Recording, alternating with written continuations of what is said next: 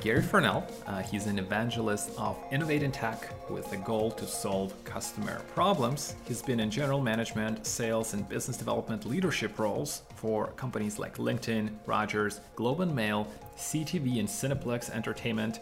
He's connecting CMOs and C suite executives with solutions in VR, AR, video, video content, lifestyle media, and fintech. We are talking with Gary about mindset, meditation. We talk about how to manage your thoughts, and then we jump into business, talking about LinkedIn, sales, cryptocurrency, and blockchain. I hope you guys enjoy this episode. Here's Gary. Okay, I'm here with Gary Fernell on Ross Growth Podcast. Gary, thank you so much for joining me as a guest today. Yeah, it's great to be here. Thank you for inviting me. You achieved a lot so far in your career. You did you did you did things in business development, in sales, in marketing what do you do more or less of compared to people who are unable to do what you do? Well, uh, it's a great question. I guess I, I, don't know whether I think of it that way that I've achieved a lot or not. I feel like I'm on a continuous kind of learning journey in my work career in my life. I'm always uh, finding out new things about the world around me and about my myself. So uh, I've I've been very fortunate in my career to have worked for some great companies, some great brands, and we can talk about some of those yeah. later on. But I, you know, when I think about the philosophy for me as a as a longtime seller and uh, leader of sales teams, uh, my my focus has been on uh, sort of a constant learning uh, approach to to the world. So I have a very much a growth mindset where I'm looking at new opportunities, always thinking mm-hmm. about where things are going next, uh, trying to anticipate new trends in technology and how those how those new solutions will provide value to clients in various spaces. Typically, for me, that's mm-hmm. been in uh, in the media and marketing space, also more recently in fintech uh, and social. Uh, and I and I would say that I guess from uh, a personal standpoint, I see myself as extremely adaptable, uh, right. and I think part of that is connected to that that looking at all these new changes, the technology especially, but also just shifts in behaviors and consumer and uh, business attitudes, et cetera. That if you are a person who has, and maybe that's just as simple as that classic fixed versus growth mindset chart that we may have all seen. But uh, yes. for me, it's been, you know, being able to take the things that I know and, and I'm able to do and apply them in, in a variety of different ways. So, yeah, being adaptable to say, look, I can take this skill set that I've built up over time, my network of contacts, and I can mm. move laterally or up uh, and across to different industries, to different types of roles and that's kept it very exciting for me, kept it very uh, fresh uh, uh, for me as a as a person working in the spaces that I work in, mm-hmm. and, and, I think that's something that's valuable for people to think about in their roles now. Absolutely, you know, you, you can't just stay and uh, in one role and expect that things aren't going to change around you. So you have to be aware. You have to be thinking about those changes that are coming at you, and then to be thinking about your own skills are you are you refreshing right. them either through formal education or are you learning new things taking on new challenges that then allow you to go into different directions so yeah it, you know focused on being adaptable and mm. uh, you know that mindset of growth and and new uh, challenges etc i think those are things that maybe i do a little more than some others and how do you think how big of a factor is that you did you didn't just do sales or you didn't do just marketing and that's where you would stay for a long time like many people do. They stay there for 10 15 20 years. You didn't quite do that. You you moved in different as- aspects of the business. How did that help or or played out? Yeah so it's a, another great question. I think uh, all choices uh, means you probably close one door, open another door. Uh, for me, those have been important because it has kept things again as i mentioned earlier challenging and fresh uh, for me and my journey that's what i've sought out is new new uh, spaces new opportunities to apply the technology the changes for me going from originally i got into selling as a seller of, of freight forwarding services which most people mm. won't know much about at all but in the transportation sector and then i moved into the publishing world selling ad space in magazines, ultimately uh, into online advertising in the early days of online. Uh, but for me, it's always been about finding those new spaces and pursuing opportunities in those. So I think the, on the plus side, for sure, I have been able to uh, do many different things, different types of roles. As you mentioned, as a seller, as an individual right. contributor, I have been a sales manager, I've been a general manager, uh, I have taken my knowledge of digital into managing teams, building technology around e commerce and mobile ticketing and things like that. Uh, I have also uh, led sales teams, uh, building new markets in Canada. Uh, I've been part of uh, leadership teams across North America for companies. Uh, I've gone into fintech. So all these things for me exciting because they're new spaces and new challenges. For someone else, they might look at it and think, "Good lord, that's a that's too much change. It's too much, too totally. many different scenarios." Uh, but yeah, it's been uh, for me again a very uh, rewarding path. I would say, you know, when if I look back and I was going to talk to my 20 year old self, which is a common uh, thing that you see Absolutely. in social these days, you, uh, I might say, uh, you know, you should think about the the trade offs of the stability of, of one scenario versus the risk and reward uh, that you encounter when you're making other choices. And I've done as risky as a startup uh, earlier on in my life uh, that did not go well, but ultimately mm-hmm. opened new doors for me as well. So I guess I I see almost all forward momentum in your career and in your life as positive. I think it's always better to be out there experiencing. So I'm a big fan of people attending uh, meetups and networking events and conferences because sometimes you can say, well, you know, nothing's really going to happen mm-hmm. there that's going to be super valuable but I believe you're almost always going to meet someone, at least one person. You're going to hear one idea that's going to stimulate uh, a reaction or a response from in you that's going to open another set of opportunities. So I'm a big fan of uh, you know getting in there and learning and finding mm-hmm. things out. So the curiosity is driving a lot of what I do. That's what's driven a lot of the decisions I've made. Is my desire to go find out how these new spaces work, these new types of roles. Whether again it's in social media, fintech, uh, now uh, augmented and virtual reality that I'm working on, and uh, mobile video. So these are all things that are r- relatively new in the space right. that I'm excited about, and I love the challenge of bringing new solutions to the market. So for me, a really a really rewarding uh, return on the decisions I've made. And they're all so different. Do you do them in stints? It, like say maybe you you say okay this is i want to like tackle the vr ar thing. I'm going to spend maybe five years here uh, and then i apply all the knowledge that i have. I learn how it actually works and then i move on somewhere else when i got what i wanted to get out of it. Uh, or do you do it other things at the same time? Yeah, I, I, don't know that I think about it in a definitive uh, way around the timeline, but I am certainly thinking not in 10 year increments, I guess, the way I thought my both my parents were long time uh, workers in the healthcare space uh, and, you know, didn't change roles, have always been surprised. Uh, my mom's not with me anymore, but my dad was always surprised how often I was changing. He couldn't mm-hmm. really wrap his head around it because he stayed in the same place for so long. Um, so I don't know that I think about it in a very specific way like that, but I definitely am thinking about it in the context of what am I learning, what am I contributing, and I believe sort of in that sort of three to five year range is probably uh, optimizing where your energy for bringing value to an organization is the highest and probably their their capacity to nurture and help you grow as an individual is highest. So probably somewhere in that is is probably the right range to think about. I mean lots of people have yeah incredible long range careers, and I'm not in any way suggesting that's a bad idea. Uh, I think you can stay inside a great uh, larger entity and do many different things over 10 years 15 years where you're essentially doing the same as i've done where you've moved outside the company you're doing very different roles mm-hmm. but uh, yeah i do think uh, that's the you know there's a probably a dynamic there of re- return and reward on uh, for you individually and what you're learning. And then you start to look at you know what else could i be doing? Am i ready for the changes that i see happening in the greater world around me? And what should i do mm-hmm. to prepare? Should i make an external move to get there?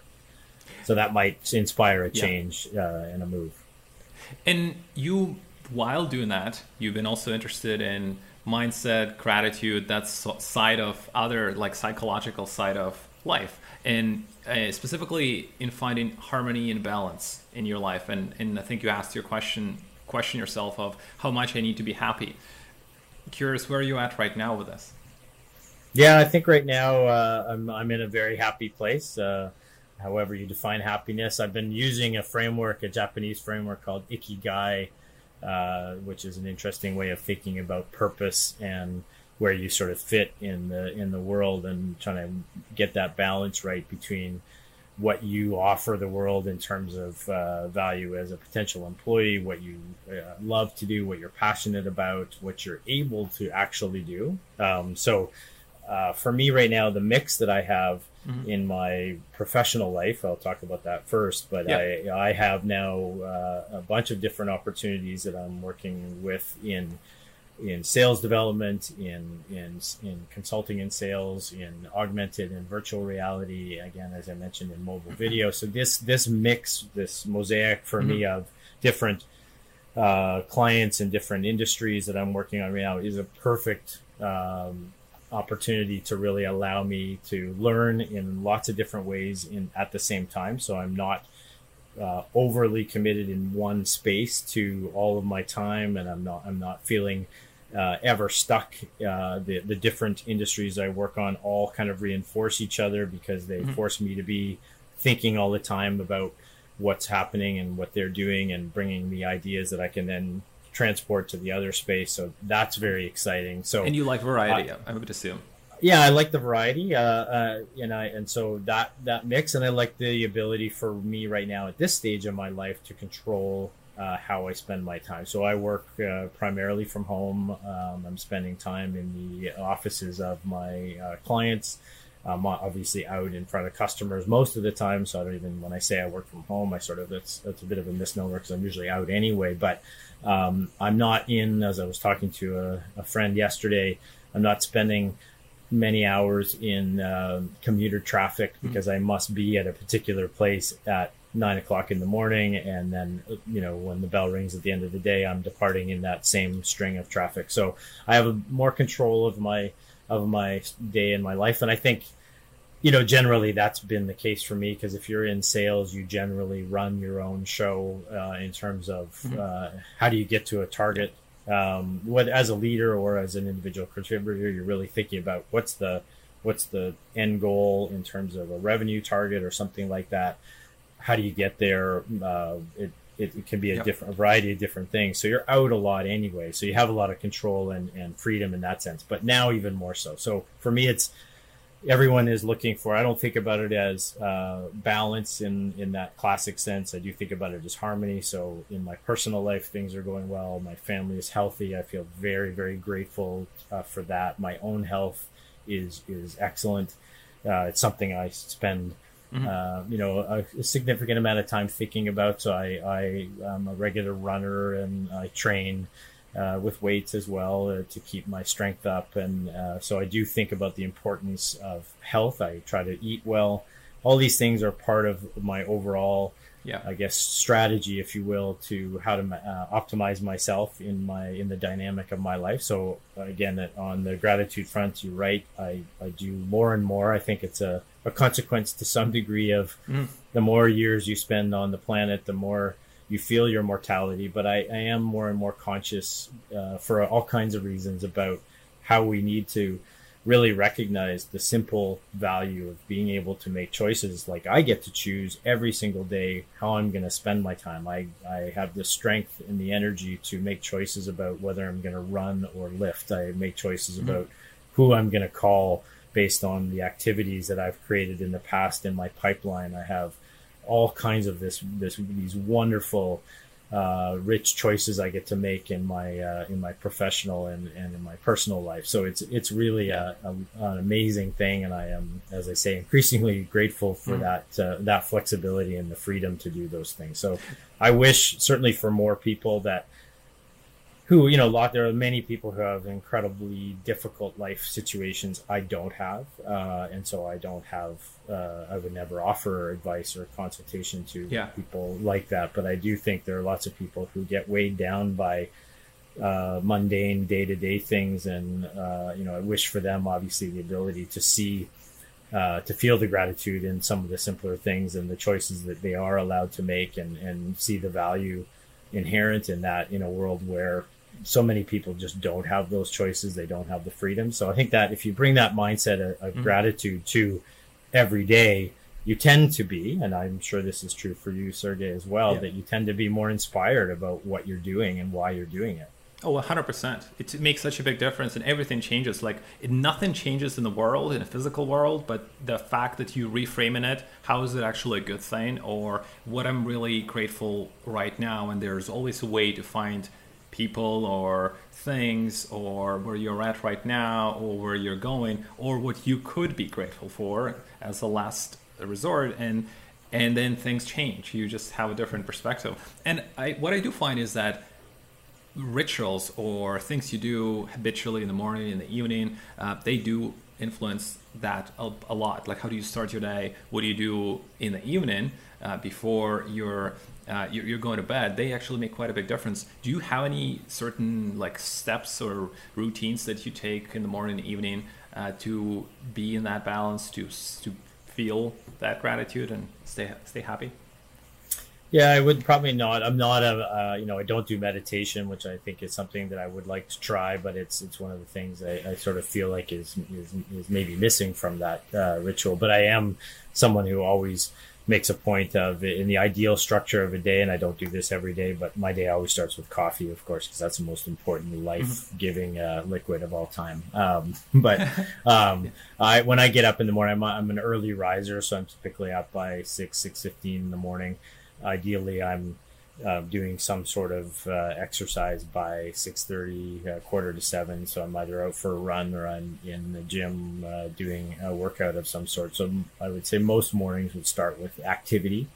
Uh, and then before i'm i'm actually doing anything i'm really looking at what i'm trying to accomplish for that day. So i'm a big list maker uh, set my objectives for the day sort of reviewing where i'm at for the week potentially against what i'd hoped to accomplish. mm-hmm um, I'm thinking about what my is happening in my broader world with my family and what's what's uh, who's doing what. If my older girls are, are doing something important, am I do I have a chance to reach out and check in with them and wish them a good day? So uh, call my dad, things like that. So these are all things that mm-hmm. uh, are important to me. Is feeling connected uh, and uh, uh, with a strong foundation before I start into any of the tactical things that I want to do for the day. And then in the evening, um, you know, I'm trying to, you know, get into into a routine, or I'm in a routine where I'm in bed by, you know, typically 11 uh, o'clock at the latest. I'm, um, you know, reading right. uh, variety, variety of books. Uh, could be um,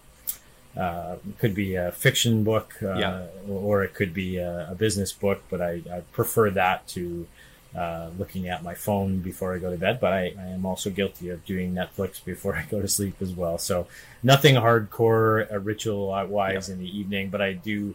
Again, I'm looking also in the evening, typically uh, at my next day, to see what I've got set up for that day, so I'm aware and I can sort of uh, not go to bed feeling anxious that I don't know what's coming right. at me. Right. And even if something occurs to me, oh, I need to prepare this, I sometimes have then I have to make a change to my bedtime ritual and get up and do something that's going to set me up for success the next day. So totally, yeah, it's it's a lot. A lot of it starts with awareness, as I'm sure you know. Let me ask you this: like, why do you think the the mindset and managing your emotional state is so rarely discussed in the business setting?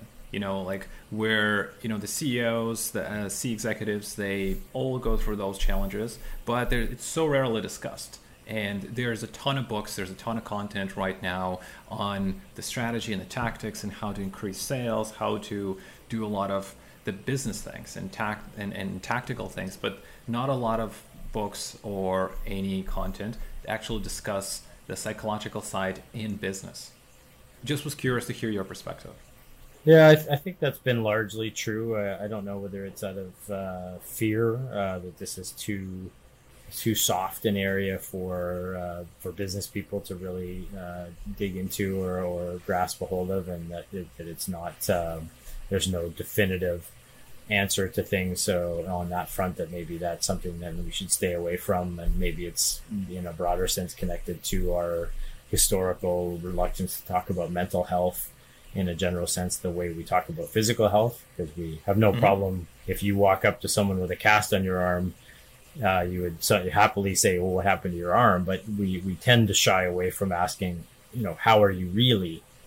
uh, because we don't know how we're going to deal with the response mm. if someone says I'm not doing well because it's just not a this is not something we've talked about a lot. So I feel like it though is changing, and I don't know if you see this as well in some of the conversations you're having, yeah. but um, a little bit more focus on emotional intelligence. I think is is now being brought into a lot of uh, job descriptions and, and a lot of roles. Uh, I think a more personal coaches that are out there in the in the world are helping leaders with that aspect of their of their overall skill set to be aware and to yeah. be thinking of how they operate in in key moments and bringing that that emotional connection to the to the role of leading and not just uh, quantitative analysis of data and not just uh, you know over focus on potentially being strong in the in the traditional sense of what a strong leader looks like i think also one of the best things that's happening in business, not as fast as a lot of people would like to see, is more uh, female leadership. Right. Because I think uh, generally, and that's maybe also a gender bias for me, but I, I think uh, women generally have brought more of those qualities to leadership and to management than men have. Mm-hmm. And so I think the more balanced teams get, I see and as I'm talking with uh, the scale ups and the startups I'm working with, I reference uh, whether it's on the not for profit side or the for profit side, I'm advocating all the time. I'm a white male myself.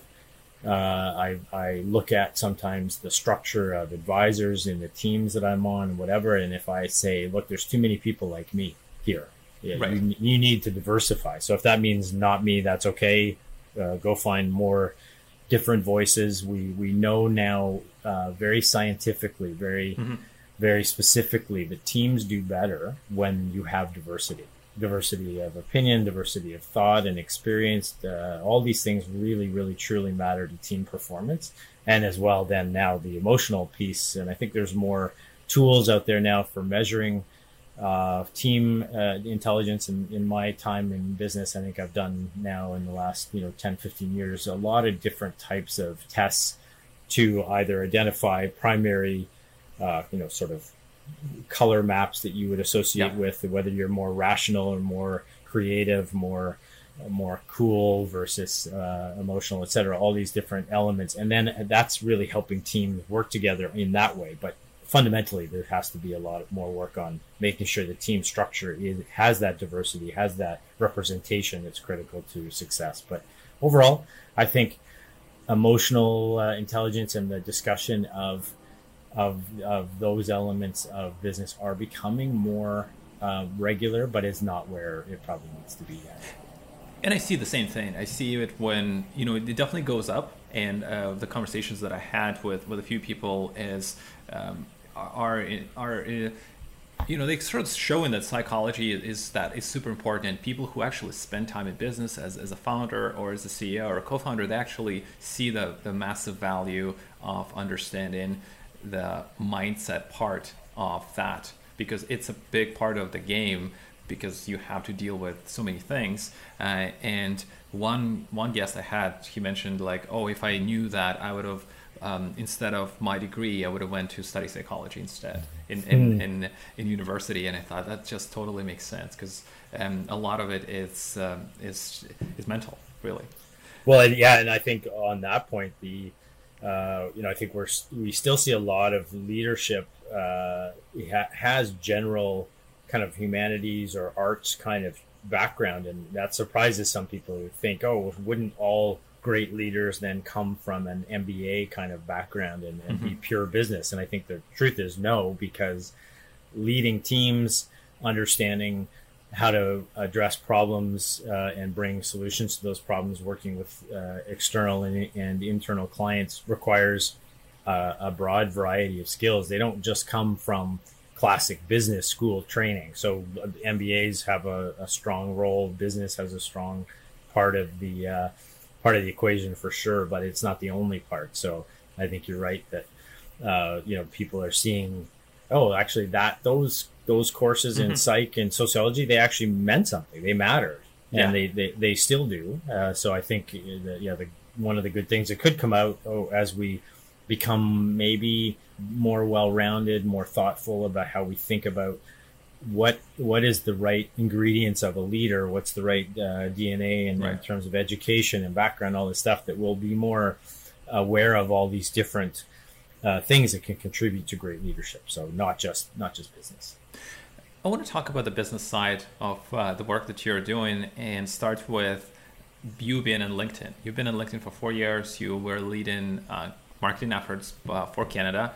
How was it like uh, being at LinkedIn for those four years? It sounded it was probably were fundamental for establishing the platform yeah, it was great to be uh, at LinkedIn in the early days. So this was pre-IPO. So I think always uh, great uh, fun to be part of something in the very early days. Uh, certainly, I, I wish I had helped to start LinkedIn because I'd be uh, much better off than I am financially now. But I yeah. can't claim that. But it was certainly the the the uh, five years actually that I spent at LinkedIn were tremendously right. rewarding. So um, helping to build the, the team that brought the LinkedIn marketing solutions set to Canada, being part of a leadership team in North America that helped set the standards for how we thought about uh, promoting people, measuring uh, leadership leverage and results, which are the hallmarks of sort of the LinkedIn way of thinking about employees and how they're contributing, working with the other divisions of LinkedIn that we're working on recruiting solutions and, mm-hmm. and sales solutions in the latter years. All very, all just an incredible thing to be, uh, to, to watch the growth of this company, to see it go global into multi languages and see the platform become, in the time that I worked on it, much more utilized by a variety of people. So I don't know, uh, Sergey, when did you start using LinkedIn? Do you remember? Oh, it's been. I think it's relatively, um, relatively early, or maybe actually probably a little later down the road. It was 2013, I think. I started okay. 2013. Yeah. I didn't really use it at all. I think it was just a resume thing. Like everybody puts their yes. resume on it, and the usage was so low. And then in 2014, once you know. I got to do the job search and like, oh, I gotta gotta use this, uh, and then you actually get to see the value and the power of the platform. Yeah, so I think uh, yeah, for me it was back in you know I came to LinkedIn having used it uh, prior to that to find agencies uh, in other roles at Cineplex. Uh, so you know the great thing about when I, my first job in sales uh, was working for this transportation company, and I, I uh, tell this story quite a bit about how I would be jumping up on loading docks, if you even know what a loading dock is, but um, literally climbing up on a loading dock to mm. make a cold call. So I'd go into the loading area, the shipping area of a business to go try to find the shipping manager. So, um, you know, now you fast forward into today's date, and with you know, this is uh, we've got so much ability to find out who and what we uh, we're calling on, so we can find exactly the role and the title. We see the whole background of the person. We can understand more about the dynamic of the company because we can do online searches and find incredible depth of information. So my so you could admire maybe the fact that I could climb up on a loading dock um, and yeah. find and find a person that I was looking for, but I didn't know anything about them. Yeah, all I knew was they worked at that company uh, now the expectation for sales is so much higher. So mm. most buyers have completed a large part of their decision making before they ever meet with salespeople. So uh, the LinkedIn platform now allows the sellers to be so much more prepared for and uh, professional in a call. That, now it's not even a it's not a nice to do; it's a requirement. You must yeah. do that kind of research ahead of time. You have to know who you're talking to. You need to understand the context of how the company is operating, et cetera. So, you know, again, I you know I feel like my time at LinkedIn and and certainly at other places in Rogers Media, at Cineplex, all these uh, great companies I've had the the chance to work for, the Globe and Mail, et cetera. Yeah. They all have been really critical to me to learn and to be part of. Uh, uh, of transformational technologies and and uh, building of teams that are really making a difference in the market. But uh, LinkedIn now, of course, has mm. done this great partnership with Microsoft. Uh, Microsoft right. acquired LinkedIn, and I think, I think now we see, even in the last few years, uh, post me being at LinkedIn, the, um, the, the usage continues to climb. People are starting to use it more for uh, posting or blogging or, or or sharing content more on the LinkedIn platform because they know this is going right. being disseminated to a professional audience. Uh, they're they're using it more to drive real business results. And that's always been the differentiator for a LinkedIn versus a Facebook for sure. Oh, 100%. Um, is, is, why are you on it, right? So not just for the for the resume, but also because I can talk to the world about what I'm doing. And for me, still in what I'm doing now in in these different spaces in augmented reality and and uh, mobile video and VR, mm-hmm. etc. I use it a lot to share information, to talk about uh, conferences or insights that I've been at, that I have or places I've mm. been hmm. at, and I get tremendous value out of it. So I'm I'm I part of my regular uh, you know uh, activity is looking at uh, you know what am I doing on right. LinkedIn. Um, am I am I reaching out enough? And what's what's happening with uh, messages that I'm putting out there? People responding to them. Uh, we know pictures work well, both as yeah. for your profile, but also when you're posting on LinkedIn sharing so, so pictures. So. Yeah, if you put a photo up, I I was here, and yeah. you just write about it. Very little response. Put an actual photo that shows you were there makes a huge difference. People like to see that personal, uh, that personal contact, and of course now uh, or personal involvement. Now they have uh, video on LinkedIn that you can use. You can do a, more of a uh, uh, vlog kind of posting there as well. So yeah, the tools are getting better for LinkedIn, the uh, they're they're getting better at marketing uh, and delivering high value for marketers, scaling that, doing more in programmatic. So yeah, the platform continues to grow. I am uh, always going to be appreciative of the time that I spent there. So, uh, but yeah, lots of. Uh, I've had the good fortune in many different play, uh, companies to do, right. to do good work and to great get great experience back. And I mean, LinkedIn does a lot of cool things, and they're they're experimenting with, with lots of different things on, on yes. posting on, on on posting for businesses, driving business, and also for salespeople reaching out one on one to strategic accounts. Yes, and they're they're not doing other things like in if you let's say look at their linkedin sales navigator they're um, i'm surprised they don't have enough filters to reach out to more people and sort out different segments of people based on their activity based on their usage and on, on, on posts. And my thinking about that is linkedin doesn't really want to do what facebook did because with facebook you can you can be super aggressive in terms of how you segment people. And linkedin yes. has the power. Actually they do. They have the data on each most of the profiles they have the data to segment people like that and um, reach out to them with a certain message. But i feel there's this there's this um, line where they don't want to cross to be closer to the facebook because it's professional. And i was curious from your perspective what do you think linkedin is not doing or should be doing more uh, at the moment? If you have any thoughts yeah, probably nothing, nothing too revolutionary uh, to offer. But yeah, I think it's you know it was always the case uh, when I was there, and I think still to some extent that Facebook was much more aggressive. Google, uh, they have much higher degrees and levels of targeting that were capable. Uh, they were capable of offering agencies and clients both.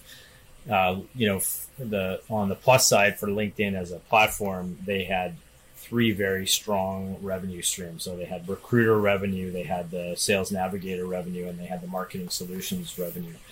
And they've always been very cognizant of mm-hmm. trying to protect all of those uh, revenue streams and, and, number one, protect the member. So yeah.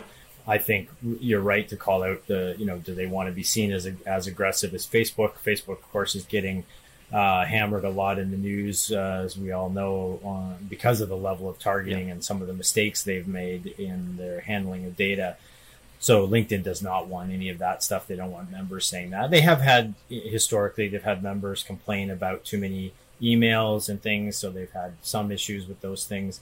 I believe that you're right. There is there is a lot of data in uh, in the LinkedIn platform that they're not giving access to. So yeah, as a if I you know aside from what the business is and you know why they're doing it the way they're doing it i think as a tool it could be more powerful for all those mm-hmm. w- reasons you talked about so the insights of allowing me to target based on what someone has shared and the frequency of that sharing and how you know how often they're on and what have you those are those are data points that are uh, extremely valuable. I think as a as a marketer that I'd love to be able to utilize. Mm-hmm. As a seller, I would like to be able to find more people uh, in different ways other than just looking at titles and industries. Can I find people who share content like me?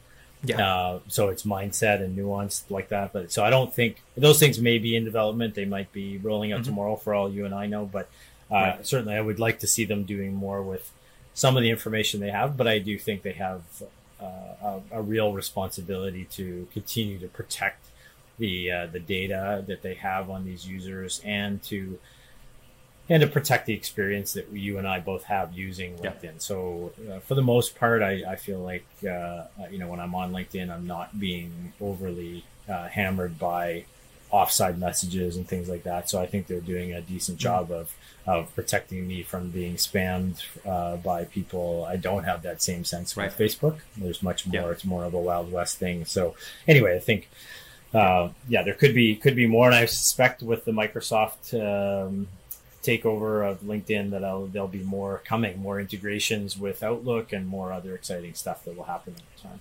Hundred percent. You've been in sales executive roles for many years. What are some of the if we could narrow it down maybe to top two recommendations that are the most misunderstood things that are being recommended to salespeople that you often hear? Uh, well, I, I mean, I guess I hear people, uh, you know, they they know. I was I was I did a uh, a conversation recently with somebody uh, with some students where we were talking about uh, they were they were MBA students mm-hmm. who had no real understanding of sell- sellers yeah. or the sales profession, and so we talked about you know what's it like to be in sales, and I showed them this great clip from Glengarry Glen Ross. I don't know if you've mm. ever seen that movie. I've seen it. It's so yeah. good. So I love it. So right, so there's a great scene with Alec Baldwin and he's talking about the ABC yeah. thing always be closing, and he's just yes. beating beating the heck out of the sales team there, who are real estate sellers anyway. So, um, I think there's misnomers about what selling is now. Uh, that it's uh, salespeople are just talkers and they are uh, they're out golfing and they're out doing long lunches and and it's all about kind of relationships and that's it and that's how you win deals. But I think the modern the modern sales uh, person now is someone who really has to have a clear grasp of uh, their own goals. They have to understand their their uh, focus in a particular role. So they have to understand the company they're working for, the mm. solutions they're offering. They have to be aware of sales technologies, whether they are things that roll into account based marketing. Uh, platforms like uh, Pareto or other other types of uh, other types of email solutions, uh, CRMs mm. like Salesforce offers and others, um, LinkedIn Navigator, et cetera. Mm-hmm. So they have to be super aware of who they're trying to get to as a target list and a target customer. They have to right. be really thoughtful about what that strategy, that account plan is going to be for getting to that customer. Uh, and then they have to be really mindful of is the things that I'm talking about with the Canadian Professional Sales Association.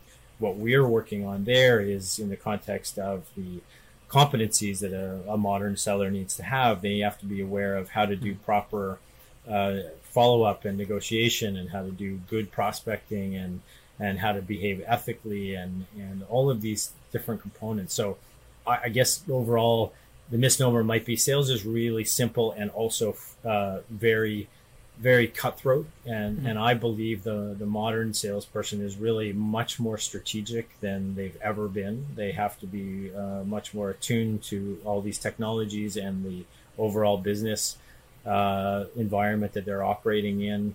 Uh, it's a team sport now. It used to be the seller, I think, was seen as uh, lone wolf. Lone wolf, yep. Cowboy, go do what you do, bring it back. Um, you dump your dump your kill on the table, and and hey, look what I did. Now, now it's not like that. You know, you, you have to recognize that you need business development uh, reps and sales development reps and account managers and other uh, related team members to support an, a successful uh, sales approach all the way through. And of course, now we're we're much more focused, I think, as well as in industry and in general, in this continuous loop of mm. customer loyalty and repeat right. business. So we used to have the uh, funnel and the idea that we just kept putting more customers in the top of the funnel and and you know we'd have yeah. leakage and they come out but now we think more let's keep moving them around uh, in a in, in harmony so if we find the right customers we want to keep them for as long as we possibly can and not get overly focused on who's the next one I can go win. So I want to I want to be successful in securing and then holding and building relationships and upselling over time yeah. because there's much more profitability in a customer than that. So I again I think uh, you know, it, this it was an interesting conversation to be talking to people who didn't really know the sales uh, industry at all, because I think a lot of them would have that sense that oh yeah, mm-hmm. that the Alec Baldwin character from Glengarry Glen Ross is a salesperson. He was, and even a sales leader, but not anymore. So now right. it's now it is the it is this person that understands the uh, the connection to the rest of the team and the requirement for strong account strategies uh, to define the target sectors, the target clients. How am I going to get there? What's the content uh, uh, that I'm going to need to put in front of all the different people in a buying committee to get to a decision, particularly on a B2B sale? Right. Um, if you're selling a SaaS pro- uh, product or something similar, then you know that it's not just Sergey who's going to buy it. Sergey might be the decision maker, might be the one who's going to sign the contract, but no way is Sergey yep. making this decision in isolation. So how do I get to all these different people and answer their different kinds of questions? I may not get them all in a room at the same time. So how am I going to communicate with them? And again, sellers now are very, very unlikely that by the time I talk to you about something I'm working on, that it's the first time that you've heard of it or thought of it. You've probably completed Absolutely. a bunch of a bunch of yes. research already, and now you're looking for to the seller to just take it that last little bit. So give me the give me the reason why I should deal with you versus the other two companies I'm looking at, right. or explain what you're going to do differently, or how you will care for me in a different way. So it, yeah, it's very different than I think it was uh, not so long ago. So, 100%. some some uh, so what's exciting, and I you know not to over uh, over talk on the CPSA, the mm-hmm. Professional Sales Association, but I oh yeah, you're part of that. Yep. Yeah, one of the things that I think is is important about that organization is that they have really taken on a mandate of elevating the the perspective of the the modern salesperson and the profession of sales. So they're doing a lot of great work with uh, educational institutions to uh, up level a curriculum and to create uh, accreditation levels for uh, entry level sales, uh, more uh, professional sellers, leadership in sales, this kind of thing with testing and monitoring that goes along with that. So I get all all these things are really important to for salespeople if you're right. a seller to seeing that like that's a real job. So selling yeah. is not just something you fall into or that you do uh, just because you can make a bunch of money, but it's actually a real a real role that has uh, requirements and structure and, and value to the economy. Uh, it's a huge proportion of the jobs that are done by Canadians. Uh, so it's an important role, and I think as a you know the profession, we need to do more on that and link it more strongly to what marketers are doing in account-based marketing. So you end up with this account-based strategy discussion. Right. Exactly. Sellers, yeah. sellers, and marketers working in harmony to to make this magic happen. So it's yeah, it's an exciting exciting time for sellers. Yeah, and then I think they, they have to know how to do it right and just communicate together, sales and marketing. Actually, as a matter of fact, I'm writing an article on that uh, for Mars and how to align marketing, sales, and customer success. And there's some really interesting insights of how they're doing it right now and what they're not really doing. So I'm uh, in the process of uh, getting all this this data and putting it together. But there's some some yeah, there's some really interesting things. Now, Gary, I wanted to ask you. I'm sure you've got to go soon, but I wanted to spend a little bit of time on finance, financial industry.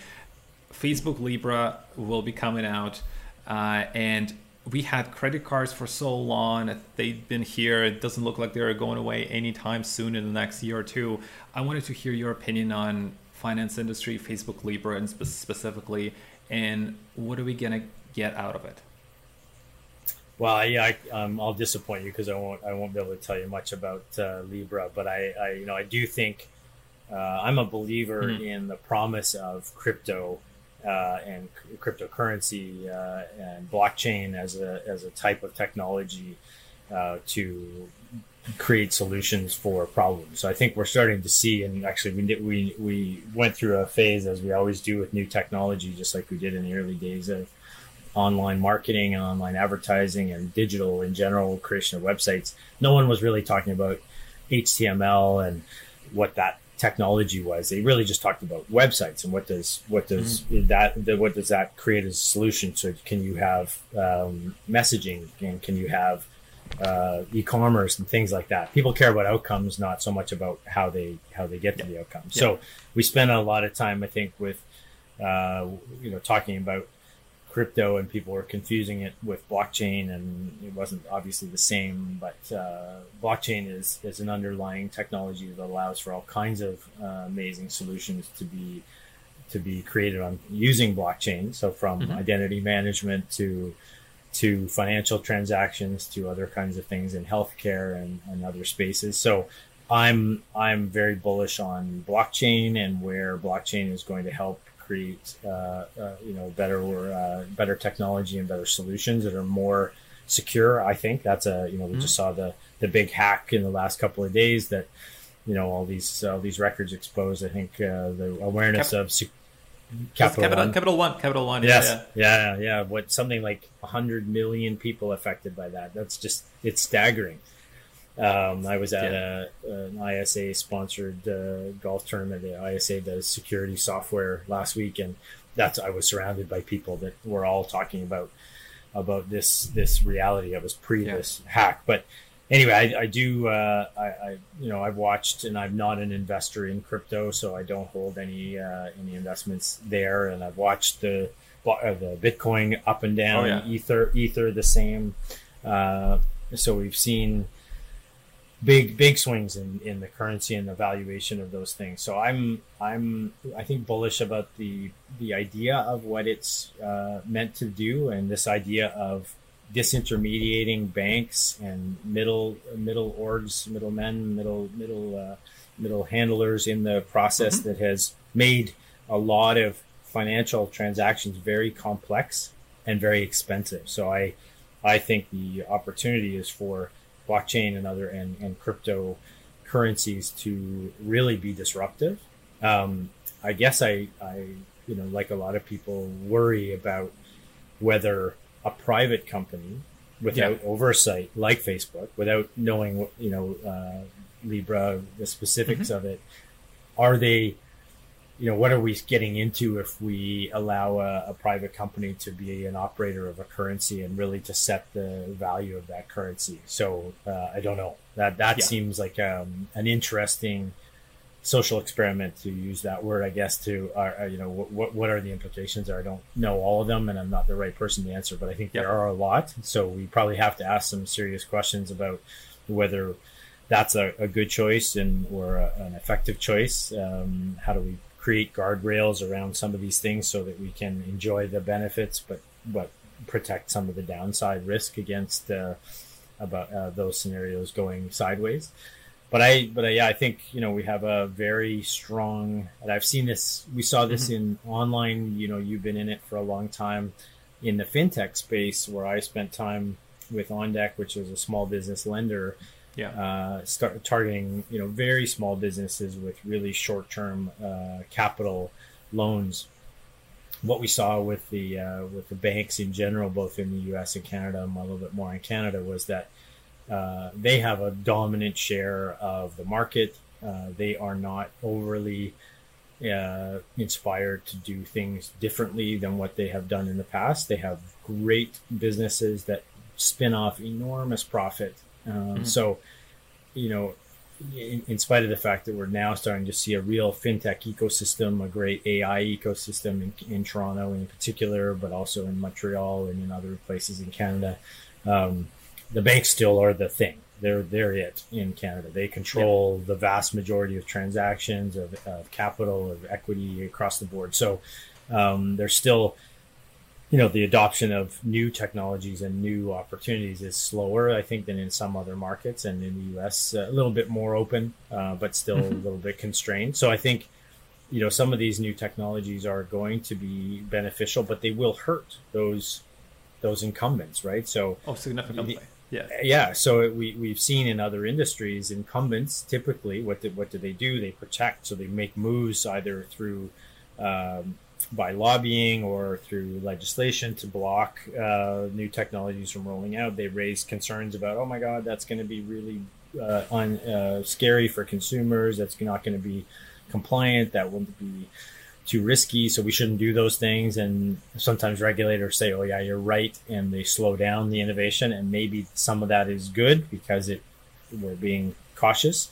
Canada has has as as a financial uh, storyline done extremely well. As we all know, the 2008 story, we weren't hurt as bad right. as most other places, mm-hmm. largely because we were more cautious. So there's some value in that, and then there's the the drag though is that you don't have uh, the drag on innovation is that you don't have the speed of some of these solutions coming to market because they're being blocked or slowed down. So, right, you know, over time, I'm I would say in a, in largely uh, excited about what these new technologies will bring, and the idea. Right, you're you're like me. I I'm still carrying uh, credit cards now. I, I a lot of my friends me now too. are. Yeah are you know they're using their phones, they're using Apple Pay or Samsung Pay or other other uh, mobile wallet solutions to do a large number of transactions. So I don't think it's far off. I, I imagine. Have you been? I don't know if you've been to Disney, uh, but no, they have no, that. No. They yeah. they have the magic bands at Disney, okay. and when you go into Disney, you essentially load the band with your uh, credit card.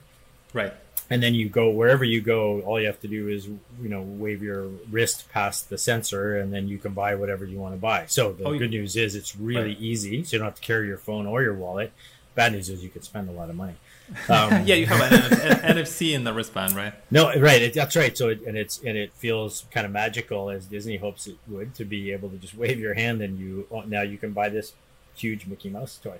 Um, but yeah, so I think the uh, I imagine a not too distant future where uh, in some form uh, other than a phone, we'll have the, the the technology to make purchases either in our wearable glasses or right. in our in our wristband or in some other uh, something that we're wearing. So I, I do believe that these kinds of technology solutions will make commerce easier and more more secure hopefully as well. So losing your credit card is not a good experience. Having your wallet yeah. stolen is not a good experience. So i think we can do better. Um, the technology will allow some of that. I think crypto has the uh, again the promise of maybe making me the owner or i would say maybe blockchain i should say. Blockchain has the potential to make you and i the owners of our own data Absolutely. and there are some companies out there now that are sort of piloting this idea that you can sell your own data and they'll put a price on it. Mm-hmm. Uh, that there's some pros and cons to that as well, but this idea that I could control my identity through uh, through a blockchain token is pretty compelling to me, and and decide who gets as- access to it and at what cost or what value I uh, put on it. Uh, sounds compelling to me. Um, crypto, in theory, if I can keep more of my money and not pay whenever I do a transaction, like buy a property or yeah. buy a stock, not have to pay so much mm-hmm. along the way because it's a simpler transaction. Right. That, that, that sounds good. Um, so I'm I'm hopeful that that happens, but I'm also aware of the, the risks potential of, of things getting hacked and uh, without oversight, uh, not knowing where the money's going. We've seen some crypto guys go completely um, offline and disappear yeah. with money, which is obviously not good. I wasn't hurt by that because I didn't have money mm-hmm. in it, but lots of people were. So anyway, exciting. New technology always brings uh, good and bad uh, uh, things and, and risk and reward, but I but I'm largely excited about what it what it offers. Yeah, totally. It's going to be really cool to watch that in the next couple of years. Gary, before you before uh, we uh, wrap up here, what are some of the books that you could recommend to people on the business and a personal side that you come keep coming back to, or that you found valuable for you personally?